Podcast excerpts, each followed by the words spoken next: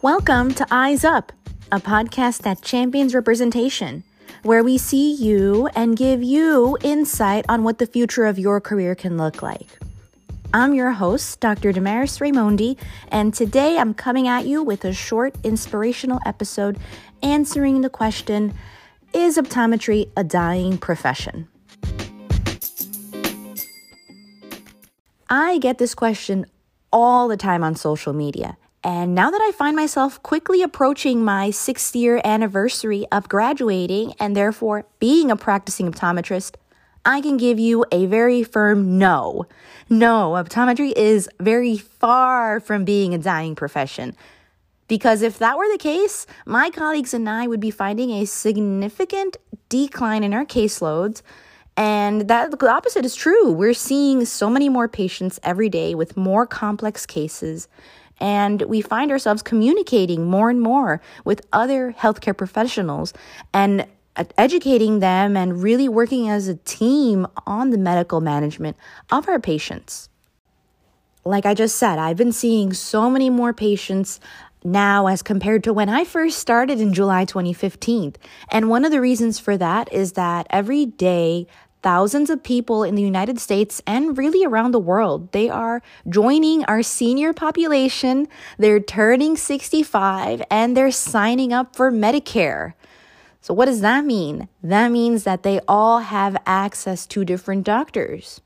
So, where does that put ophthalmology in the scape of everything? The number of ophthalmologists, it really that has not increased at the same rate as our elderly population has increased there are only, you know, a, a certain amount of training positions available. And it really takes 12 plus years for someone, for a person to become an attending ophthalmologist.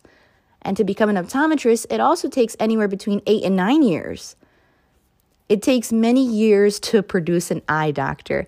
And as such, because there's also an increase in the elderly population, there's going to be a greater need for eye care professionals to take care of all those retirees. As we've all seen in our own respective practices and institutions, our ophthalmologists are concentrating more and more on more complicated medical conditions and more on surgeries and leaving primary eye care roles and other diseases that you can manage without surgical intervention to optometrists. So the training is shifting on both spectrums in that way. So we can look forward to doing even more things than what we do now in terms of disease management. You all know that I'm really passionate about providing eye care to underserved populations. But the reality is that people from all walks of life need eye care. I can't tell you how many times I've had patients who, on paper, seem extremely different. In New York, I'll get a celebrity, then I'll get an Ivy League professor, and then I will get someone who recently immigrated and who's only been in the US for one day. And unfortunately, sometimes I'll have to give all of them the same bad news. You have advanced glaucoma, you have advanced cataracts so, the patient education component, we still need to reach everyone. We still have a lot of work to do to really put an end to preventable vision loss. Optometrists play a pivotal role in doing all that. Even with the rise of Zenni and Warby Parker and all these other websites, optical only clinics that are really focused on refractions, they are still super busy if that's all you do, you're still going to find plenty of work. There's still so much left to do. Glasses prescriptions are so complicated. There are many checkpoints that need to be done. And if for some reason, you know, you find yourself in that situation, it happens. It happens to even residency trained doctors. It's many different circumstances. But if you find yourself there, you're still going to have plenty of work. And that's why people still do it. It is still profitable, but always know that you need to evolve. And you do need to diversify your skills and learn more and do more and not be stagnant and ask for help.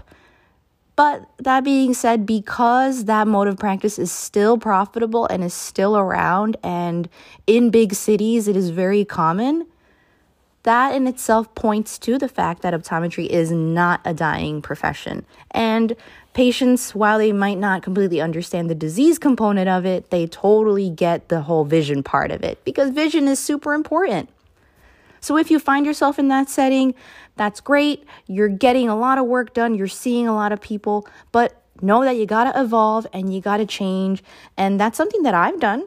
I started off in a boutique optical and I slowly started adding more dry eye treatments to my patients, getting them more educated about their eyes, doing uh, more RGPs, which are hard contact lenses. It's nice to kind of coast and feel content, which again, if you're coasting, that means that this profession is not dying, right? But you always got to keep on learning new things.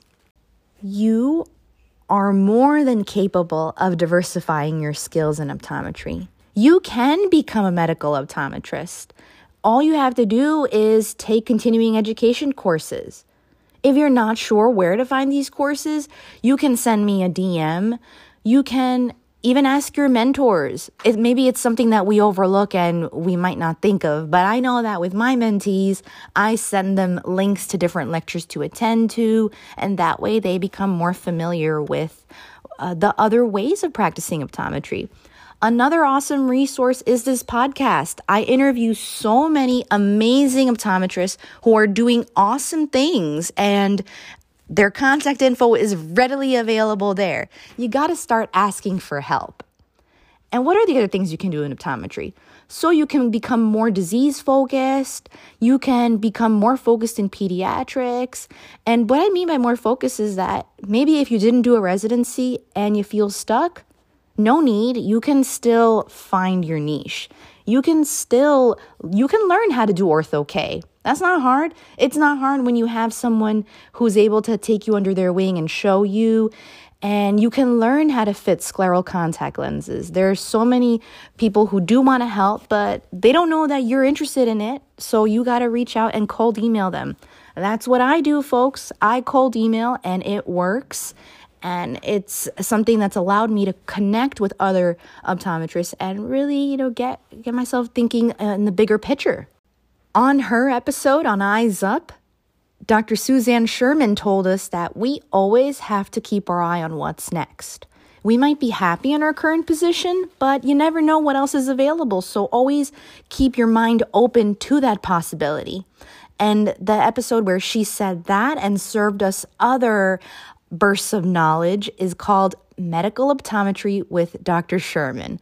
And you can find that on Eyes Up, so check your playlist for that. And Dr. Patino, on her episode entitled A Tale of Three Practices with Dr. Patino, her advice to us is to always have goals. If you have those goals, you're going to try to achieve them and then you will achieve them. So many optometrists are doing such incredible things. Sometimes it might just on the surface appear like general eye care, but that can be awesome in its own right too. You just got to look for it. Have you heard of Blake Kuwahara?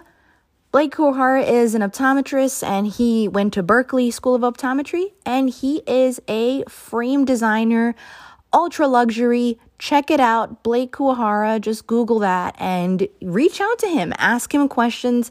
See how he pivoted into fashion. That's something that you could do.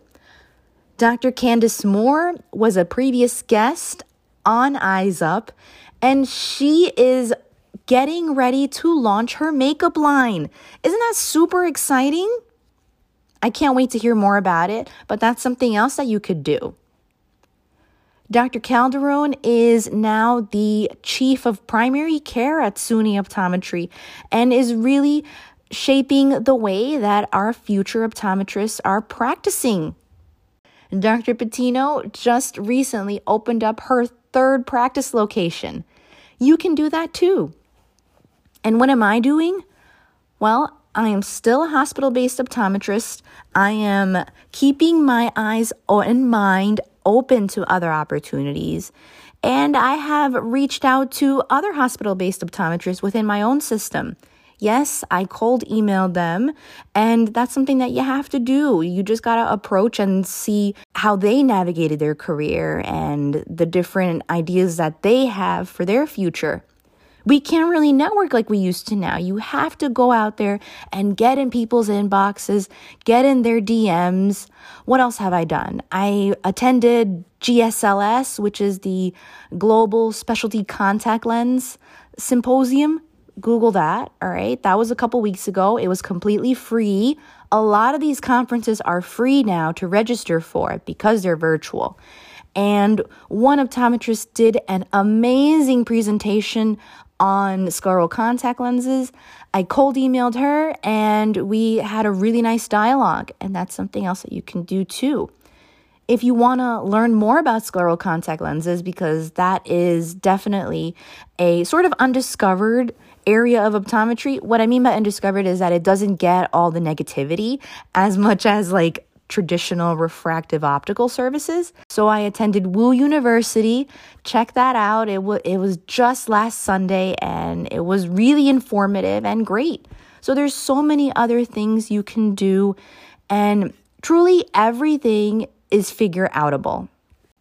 Unfortunately, sometimes people might let you to think that things are impossible or hard to learn. But let me tell you, from all this life experience that I have now, nothing is impossible to learn.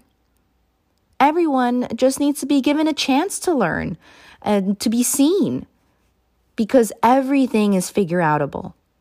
And if someone tries to make you feel that uh, in a certain negative way that it's not, well, that's just them gatekeeping.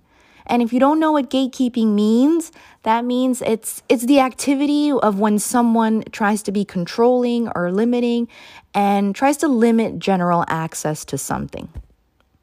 And there are so many dying professions. Lawyers are supposed to be a dying profession, so are postal workers. What else? Can you think of something? Maybe dentistry or orthodontists are a dying breed librarians are a dying breed, all these things, right? If you tell someone you want to become a YouTuber, they'll tell you no, but none of these professions are dying. And optometry is just like that, most definitely not dying. You just have to evolve and change how you're doing things. Don't be so passive because in this world and society time that we live in, you cannot be passive. You got to just keep trying new things. And this is something that I learned from Tony Robbins. Whenever you feel discouraged about your business idea, there's so many people around you doing the same thing and you feel kind of down, just go to your local grocery store and look down at that bread aisle. How many different bread companies are there? And they are all selling the same thing. All of us need to eat. All of us need our eyes examined. Don't doubt your ability. There is a place for you. And what I want you, my listener, to take from this episode is just three words is that you are capable. If you love this episode, do share it with a friend and leave Eyes Up a rating. Doing these things allows more listeners to find me. And when I have more listeners, I can continue to grow and keep on bringing you all this revolutionary content as an independent, one woman hosted, produced, and edited podcast. For a deeper dive into the topics covered on this episode, check out the show notes and follow me on Instagram at Eyes Up Pod. See you next week and head up, eyes up, together we rise up.